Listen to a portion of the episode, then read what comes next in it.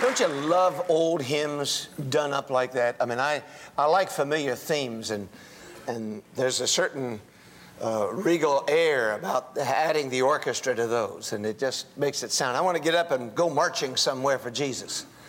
And uh, that's uh, the way I feel after I hear that. We have come in our series on Revelation to the book of, of uh, Revelation, chapter 10. The entire 10th chapter carries the day. It is our text for the morning. There is one idea here that I want you to see that uh, everything else will hinge upon,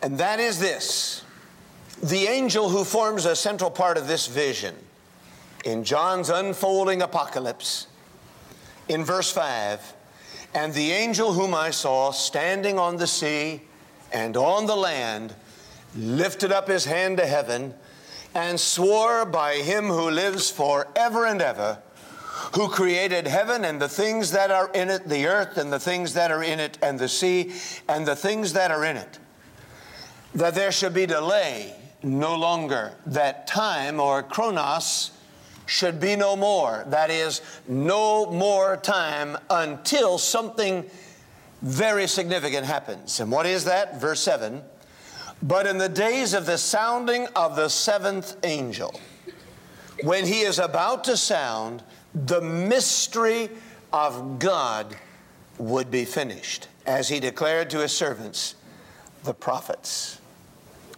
Many of us have an insatiable curiosity. There is a need to know. By the way, you who work for Piedmont, uh, not Piedmont, what, um, U.S. Air, is there any more scuttlebutt about what caused that accident in Pittsburgh? Everybody wants to know what is the latest rumor? Have you heard anything? You know, when I was a boy, there was a party game that was played. Some of you remember this. They would take nine sheets of paper and put three rows of three. And then they would let you pick one, and then somebody would come from the room outside, and he would always pick the one that you picked. How many of you have ever played that game? Oh, I was so confounded by that. I didn't know the secret of that game.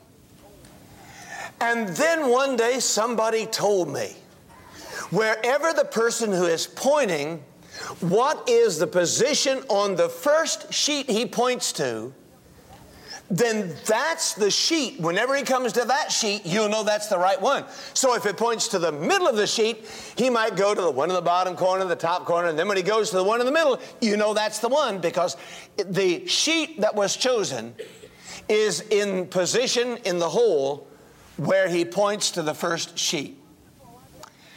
And I thought, that's wonderful. I've got the secret. When I finally was told that, you might have just turned a light on inside me. Oh, I know the secret. I felt like somebody had given me a million dollars. Of course, the secret I really liked was when I left the sixth grade and went to junior high. We had junior high. And I got into the seventh grade.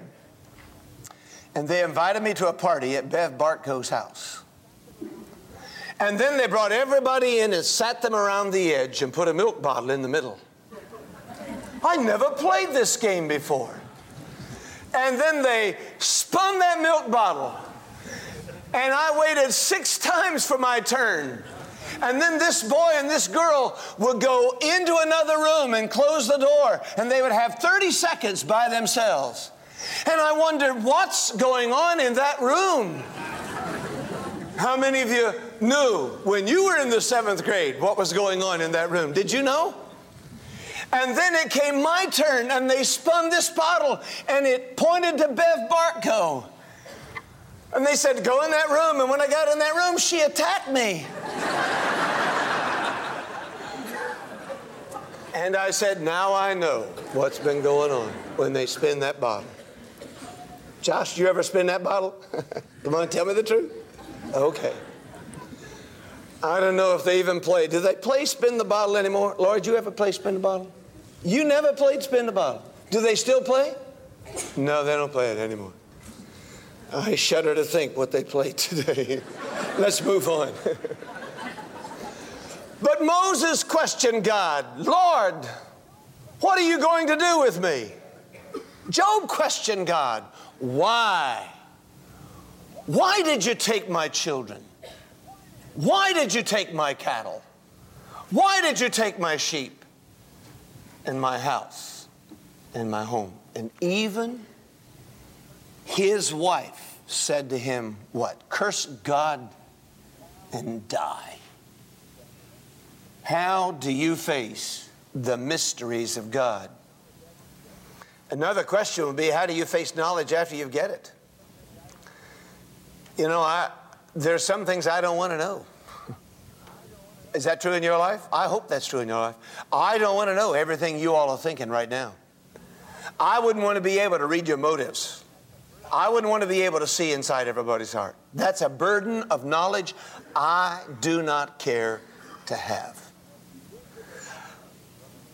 But in this vision of John in Revelation, there is a crescendo of powerful waves of knowledge that builds up through the seals and the trumpets. And the judgments of God build up and up and up till the time of Christ's coming. Now, when you read Revelation, you'll say, why does he keep saying this or that? Well, he's driving home a very important point for us. Events are getting closer for the appearance on earth of the Lord Jesus Christ. But that means right now that events on earth are getting closer to the appearance of the Antichrist. In the vision of the future, at this point, the Antichrist is ready to be unfolded on the earth. And in those final judgments will come God's answer to our deepest mysteries, and we'll know what the bottle was about all this time. For one of the messages of the angel that is a key character in this vision, one of the messages is the mystery of God is finished. Now, I want to show you four things in our text.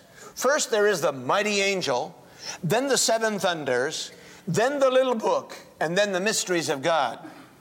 Note the mighty angel, verse 1.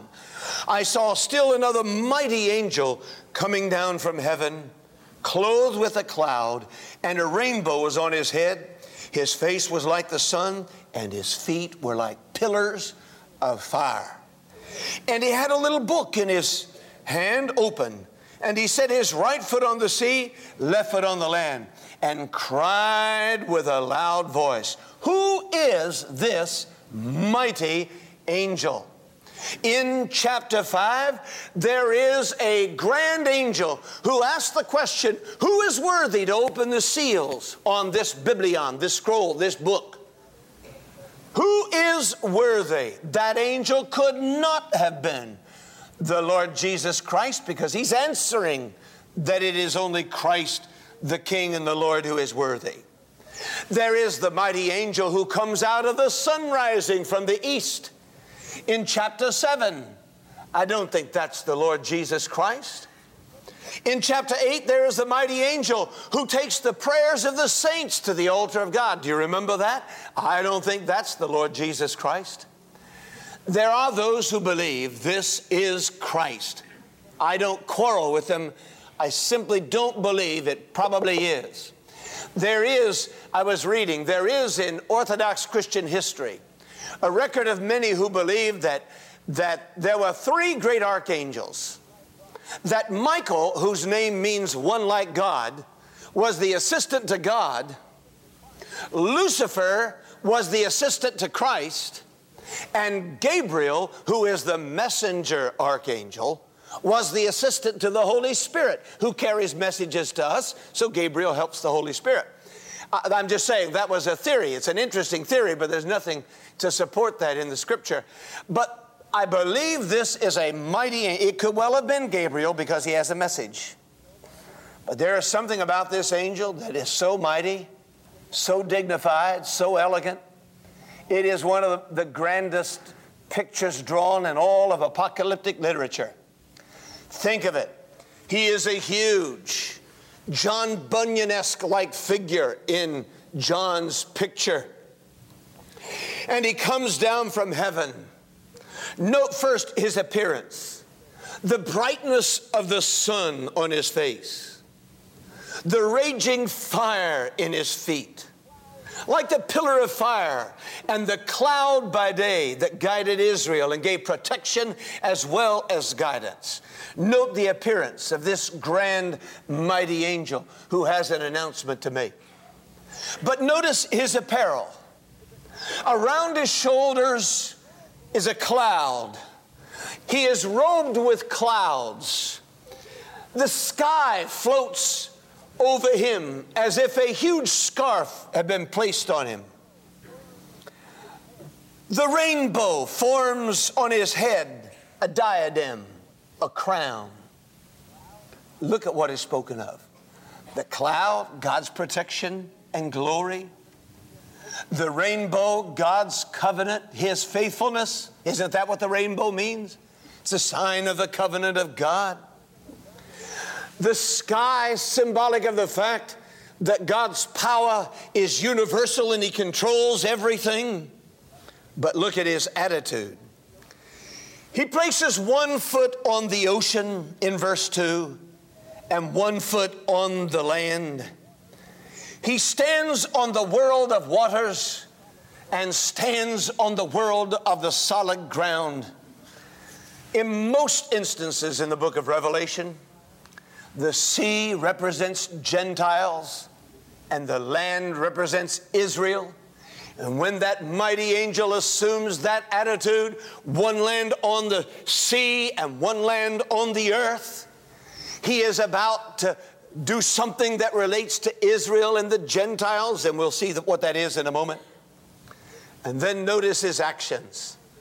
This giant, mighty dignitary of an angel lifts his hand to heaven and raises it up to God, a sign of invitation. Oh, now, God, come into this world with your judgment. I watched as Catherine stood here singing. When I was a boy, the charismatic movement had not begun, and uh, uh, the holding up of hands like the Jewish uh, people do. You know why people hold up their hands? To say, My hands are clean before you, God. And in the worship of the Lord, the, uh, the, the Jewish people have historically lifted up their hands to receive what God. Well, a lot of traditions, and Catherine I came out of one where it was nothing in a little country church. When you were happy, you just raised your hand. Did you see what Catherine did when she sang? She was singing, He was here, hallelujah, He was here, praise God. And she lifted up her hand to heaven as if to say, Oh, Lord Jesus, come and manifest your presence to us. And the angel lifted his hand to heaven as if to say, All right, God, come with your judgment. Come on into this world.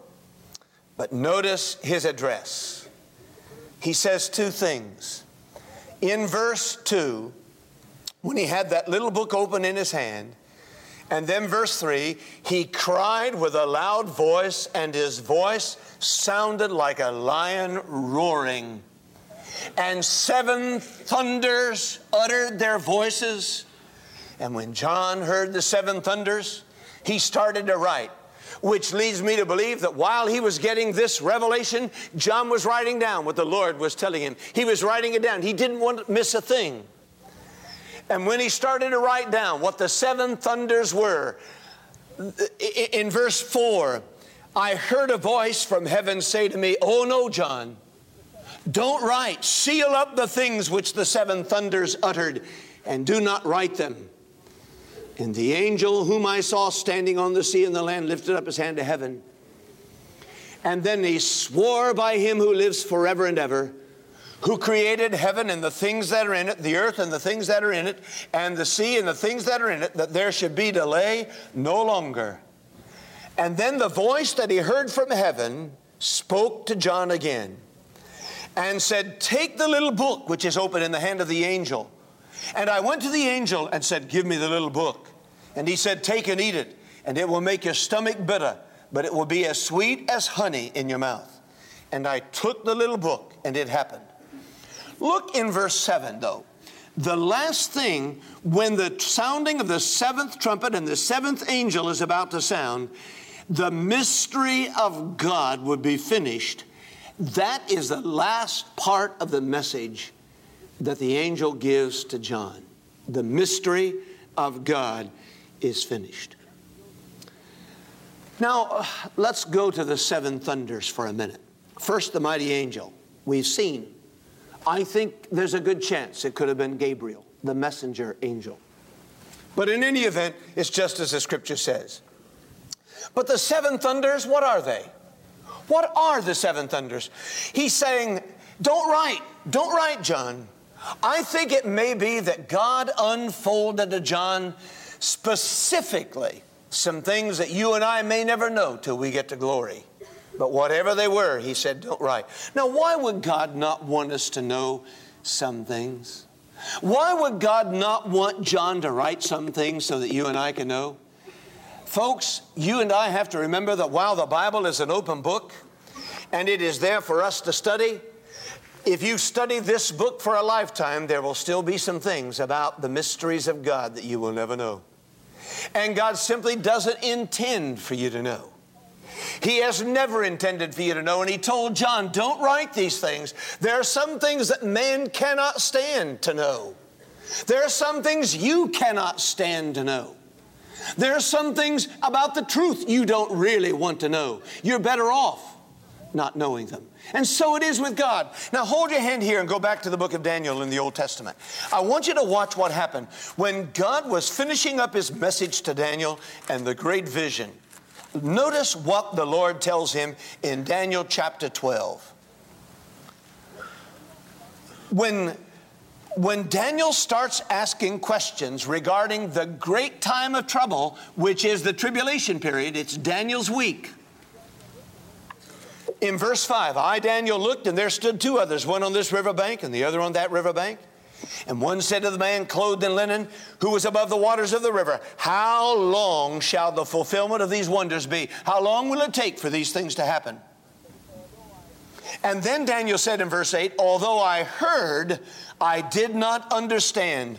Then I said, My Lord, what shall be the end of these things? How shall these things the great tribulation, the prophetic events when judgment is poured out in wave after wave upon the earth. How shall these things be? And notice God's answer in verse 9. He said, Go your way, Daniel, for the words are closed up and sealed till the end of time. Even for Daniel, there were answers to the questions of the mysteries of God that were sealed to the end of time. And for John, the Revelator, there were answers to the questions about the mysteries of God that are sealed till the end of time. And for you and for me, there are answers to the mysteries of God which we shall never, ever know. God doesn't intend for us to know. We can no more handle the answers to those things than we can handle standing in the brightness of His full glory. It's too much. It's just too much. It's just too much. I can remember asking questions of my mother. My dad would be happy to answer your question and give you 25 answers to it. Any man who can write 27 verses to I won't have to cross Jordan alone always has an answer. My father was never without words. And sometimes when I would ask him a question, I would get more answer than I wanted. but, uh, and I love him, I, I say that lovingly. But you know, my mother, my mother would say, just do it because it's the right thing to do. And I would always ask, as a child, I had an inbred curiosity. How many of you are like that? You want to know why everything works. I want to see inside everything. I want to know why it works. I want to know how an organization works. I want to know how did you get to that conclusion? Uh, so I would ask a lot of why questions. How many of you got a child that asks a lot of why questions? Why? Why? Why? And mom would say, all you need to know is that this is the right thing to do. And if I would press her, she had an answer, and here was her answer Someday you will know.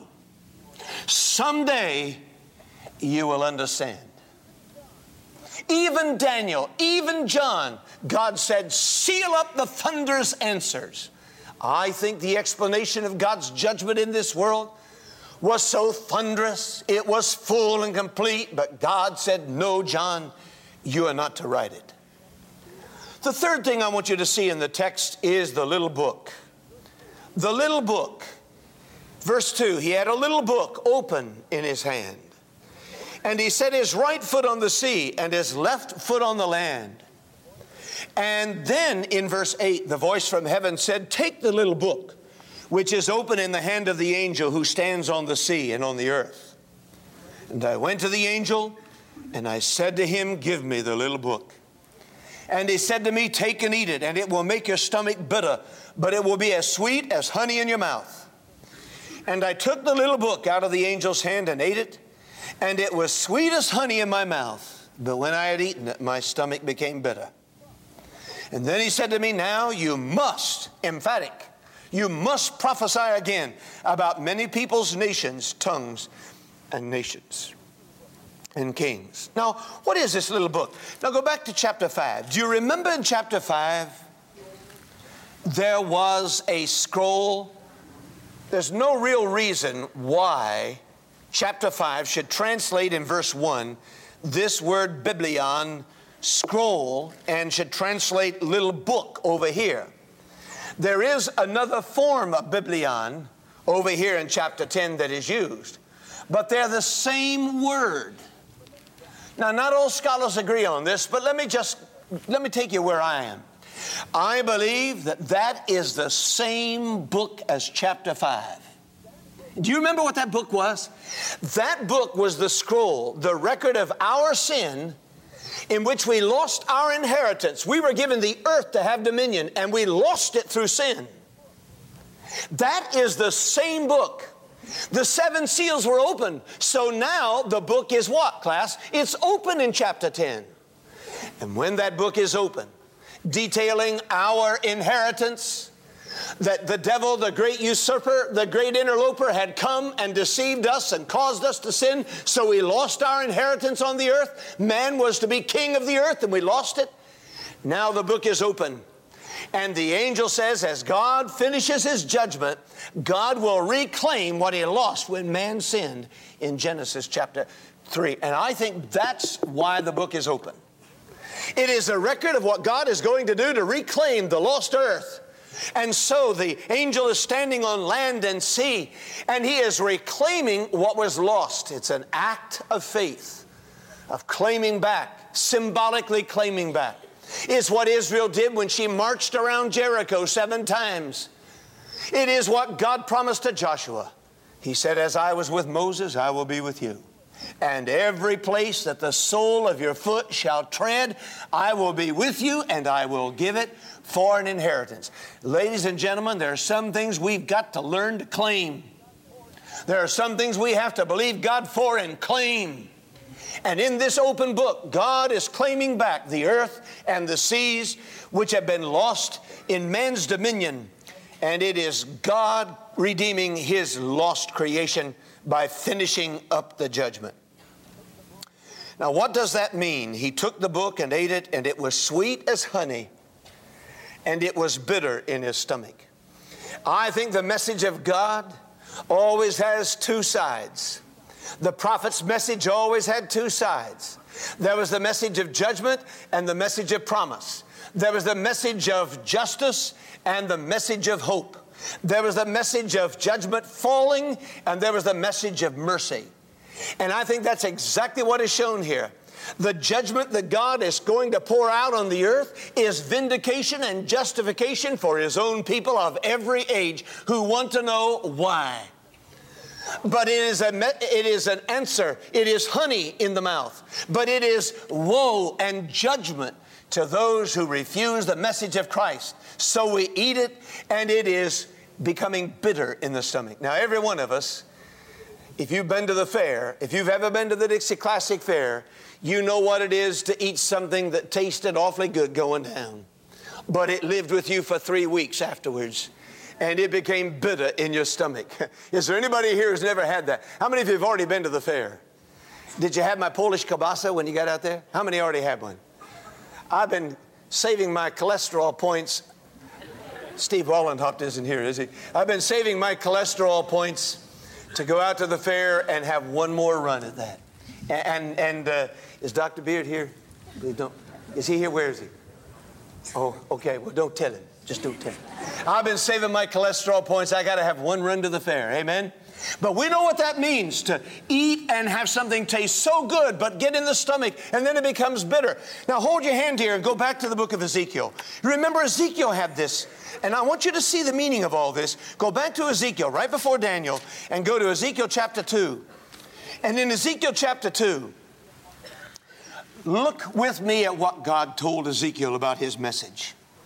When I looked, Ezekiel 2 9, when I looked, and God is sending Ezekiel to Israel with a message of judgment. And he said, When I looked, there was a hand stretched out to me, and behold, a scroll of a book was in it.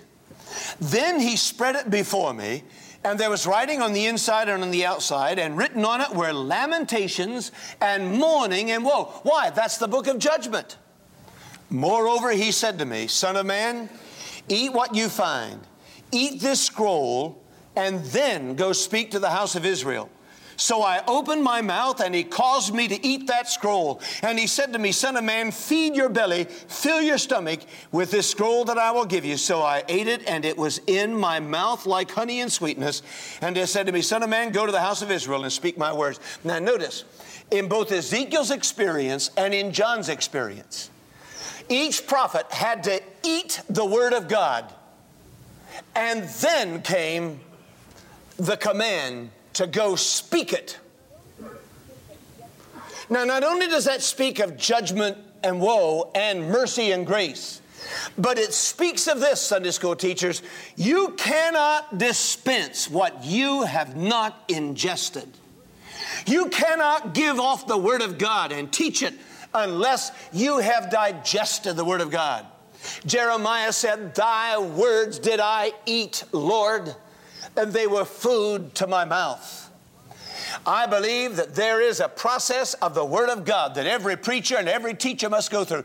And you can tell when a preacher's preaching and he hasn't digested the Word. Have you ever had that experience? You can tell when a teacher is teaching and she has never digested the Word. My wife will say to me, Did you finish your outline for Sunday? She worries about more, my sermons more than I do. I said, Honey, don't worry. Well, why don't you go ahead and finish? Because I said, I'm chewing it over. What are you talking about? I've got to digest it. I've got to let it sit. It, has got to, it's got to mold first before it becomes part of me. Do you understand what I'm saying? 35 years I've been trying to explain what it means to eat the Word of God and digest it and let it sit. And after it, it sets for a while, then you're ready to preach it. I want to tell you, folks, that's probably one of the great secrets behind spiritual maturity for any believer. You want to read that Word of God and you wonder why suddenly it suddenly doesn't take action in your life. Sometimes the Word of God does, but most of the time you have to ingest the Word of God and practice it and make it a part of you. You cannot preach it until you've experienced it. You can't give it away until you've received it. You can't speak it out unless you have digested it. Take and eat the words of judgment. And then he said in Revelation 10, Now you must prophesy again about many peoples, nations, tongues, and kings. Now now you are ready to preach, John. I must go to one last thing quickly, and that is the mystery of God. The message of the angel in verse 7 is in the days of the sounding of the seventh angel as the Antichrist is unveiled in the middle of that great period of tribulation. It's a time in the future, historically. The church will be raptured. He said the mystery of God would be finished. There are at least three aspects to the mystery of God. The first is in Romans chapter 11. Romans chapter 11. Turn to it. And I'll show you the first aspect of the mystery of God. Throughout chapter 11, Paul talks about Israel being an olive branch. But God has stopped dealing with Israel for a while since she rejected her Messiah. And the church age is like a great parenthesis. But God is not done with Israel. He says in verse 1 of chapter 11, Has God cast away Israel? No, God's not done. But look at verse 24. If you Gentiles were cut out of the olive tree, which is wild by nature, were grafted contrary to nature into a good olive tree, how much more will these, who are the natural branches, be grafted into their own? He's saying that God took a period of time and there's a great parenthesis when he ceases working with Israel and he works with a Gentile church. This is the church age. And we're grafted into Israel. Verse 25. For I do not desire, brethren, that you should be ignorant of this mystery. This, this thing which is hidden until the end, lest you should be wise in your own opinion, that hardening in part has happened to Israel until the fullness of the Gentiles has come in. When God is done working with the time of the Gentiles, when God is through working with a Gentile church, then God will go back and finish his work with Israel. And the great mystery of God is where is Israel in all of this? And the great mystery is God of God is that He's putting Israel and the church will be in glory together. And the great mystery of God is to understand that God is not through with Israel. He's coming back, and when he's done with the Gentile church, then he'll restore his work with Israel. And that's the end time. That's when the judgments will be poured out. That's part of the mystery of God. Second aspect of the mystery of God is in 1 Corinthians chapter 15. And in 1 Corinthians chapter 15, there's another aspect of the mystery of God that we must not ignore. In verse 51, Paul says, Behold, I tell you a mystery. We shall not all sleep, but we shall all be changed. In a moment, in the twinkling of an eye, at the last trumpet, for the trumpet will sound, and the dead will be raised incorruptible, and we shall be changed. Now, a second aspect of the great mystery of God is what happens to people who die before Jesus comes. And the clue to the future tribulation period and the, tr- the, the clue to the time when God will finish his judgment, the clue is we shall not all sleep. There is one generation that shall be alive when Jesus comes. The clue is that some of us will not have died when Christ comes. I would want that it's my generation, but it may not be mine. It may be your children's generation or your grandchildren's generation, but that's a part of the mystery of God. Why does God let believers die? Why does God not raise them up now? Why is He waiting? And it's all connected to the end time when God pours out judgment and brings justice on this earth through the tribulation period. It is a great mystery, but we shall not all sleep. There is a generation that will be alive, and when the Lord comes, we'll just be translated up into glory. That's part of the mystery of God. Why does He do it that way? The last part of the mystery of God is in 2 Thessalonians chapter 2. Yes, it is the mystery of lawlessness and sin reigning in this age. Second Thessalonians chapter 2. In fact, Paul in Thessalonians puts this end of the mystery of God right at the same time John does. He says that that day will not come in verse 3 until the falling away and the man of sin is revealed, the Antichrist. He'll exalt himself in the temple, the restored temple of Israel, when God has finished with the blindness of Israel and starts working with her again. And then he says in verse, verse 6 And now you know what is restraining, that he may be revealed in his own time. For the mystery of lawlessness is already at work. He who now restrains will do so until he is taken out of the way, and then the lawless one will be revealed. The mystery of lawlessness is why does God allow sin to rule in this age? Why does God allow crime and violence? Why does God allow death? Why does God allow cancer? Some of you in this room just received news. Why does God allow that? All the unanswerable questions why suffering? Why pain? Why difficulty? Why my children this? Why my marriage that? The mystery of lawlessness. Why does God allow sin, death, and disease to keep on ruling? We know that it's to test man partly, but we still don't fully understand everything about the mysteries of God. But what that angel is saying is the mysteries of God are finished. Sin is over. The only thing sin will do beyond this point is the devil will be loosed for just a little season at the end of the millennial reign to test those who've never been tested. But, folks, all the unanswerable questions are for the future. I don't understand them. I don't fully understand why you've experienced what you've been through. All those questions, the tragedy of mankind. But there is coming a day, just like my mother said, son, you'll know someday. You'll know someday. I don't understand why God let little Nicholas Sechrist be born and be given to, to Steve and Mabel I don't understand why they had, I don't understand why God took him. I don't understand little Abner's death that Troy and Abner have gone through this past week. I don't understand that.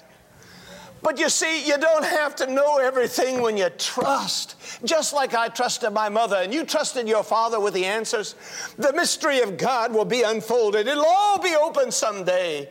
And we shall know someday you will know. Someday it will be over. Someday it is done. Someday the cup of wrath is filled. What is my posture? How do I face those things I don't understand? I give life everything I've got, just like this couple did for seven years in the life of, of Abner. You give it all you've got, and if God chooses to interdict, then that's God's. And I'll go on trusting when I've done everything I can do to understand. If cancer strikes me, I'm going to do everything I can, and then I'm going to leave the rest to God of what I don't understand. I'm going to wait for till Jesus comes. Do you understand? If they tell me I've got this heart, I'm going to do everything I can to keep that heart. I'm going to walk every day. I'm going to do everything I can to keep it functioning. Uh, but then I'm going to leave the rest to God. And all the unanswered questions are His to dictate when I get to glory. And let the word resound. The mysteries of God will one day be finished and the answers will come. You see through a glass darkly, but one day you're going to see Him face to face. And when you see Him face to face, God will give you the capacity to understand who He is and why He did what He did and why He let happen what He let happen. The message of the angel is a great message. It is a message to every one of us. Keep on keeping on when you don't understand why God does what He does. Because there's coming a day and the angel planting his feet on the land and the sea, there's coming a day when he will declare and it will reverberate to the recesses of the universe. It is done. Time is over. The delay is up. The mystery of why I let sin go on is finished. I'll give you the answers. Amen and amen and amen. Let's stand in prayer. Father in heaven, your insights into the future keep us encouraged. And there are folks here with questions. They don't understand why you've allowed things to happen in their lives. But today, would you build their faith? Perhaps that's why the Lord Jesus said, When the Son of Man comes, will he find faith on the earth? Will he find us trusting you even when we don't have the answers to our questions? Today, if there's somebody who's lost without Jesus, I pray that you will convict them of their sin, show them that Christ went to the cross. He's ready to reclaim that lost soul, that lost life with lost purpose and lost meaning, lost direction. Like the angel standing on the land and the sea, he wants to reclaim your earth, God. Show that sinner you want to reclaim his heart, his mind, his soul for eternity through the blood of the cross the Lord Jesus Christ and draw them to yourself, I pray. In Christ's name, amen.